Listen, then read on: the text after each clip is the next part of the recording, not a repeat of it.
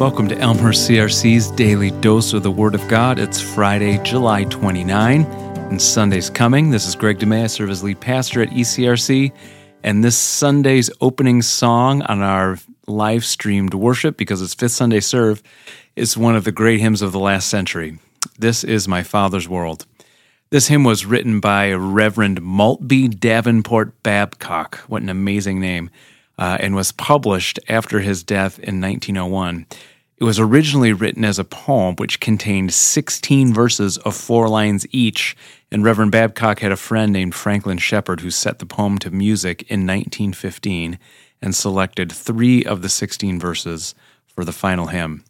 Now, Reverend Maltby Davenport Babcock lived in Lockport, New York, upstate New York, and he would often take walks overlooking a cliff where he would enjoy a beautiful vista of Lake Ontario and upstate New York scenery. As he prepared to leave for his walks, he would often tell his wife or coworkers that he was, quote, going out to see my father's world.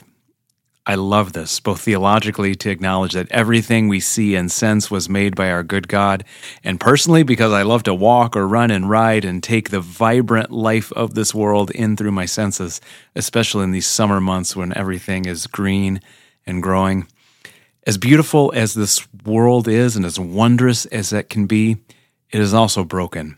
The final verse puts it especially poignantly. You can listen to a version by singer Amy Grant linked in the show notes. I'll read you the lyrics of the final verse. This is my Father's world. Oh, let me ne'er forget that though the wrong seems off so strong, God is the ruler yet. This is my Father's world. Why should my heart be sad? The Lord is King. Let the heavens ring. God reigns. Let the earth be glad. If you're watching at home, I invite you to sing these words wholeheartedly so we can worship together in spirit. Let's pray to close. I'm going to use the first verse of the song for our prayer. God, our Father, this is your world. And to our listening ears, all nature sings and round us rings the music of the spheres. God, my Father, this is your world, and today I rest me in the thought of rocks and trees, of skies and seas. It's your hand that the wonders wrought, and into your hands I commend my life this day. In Jesus' name.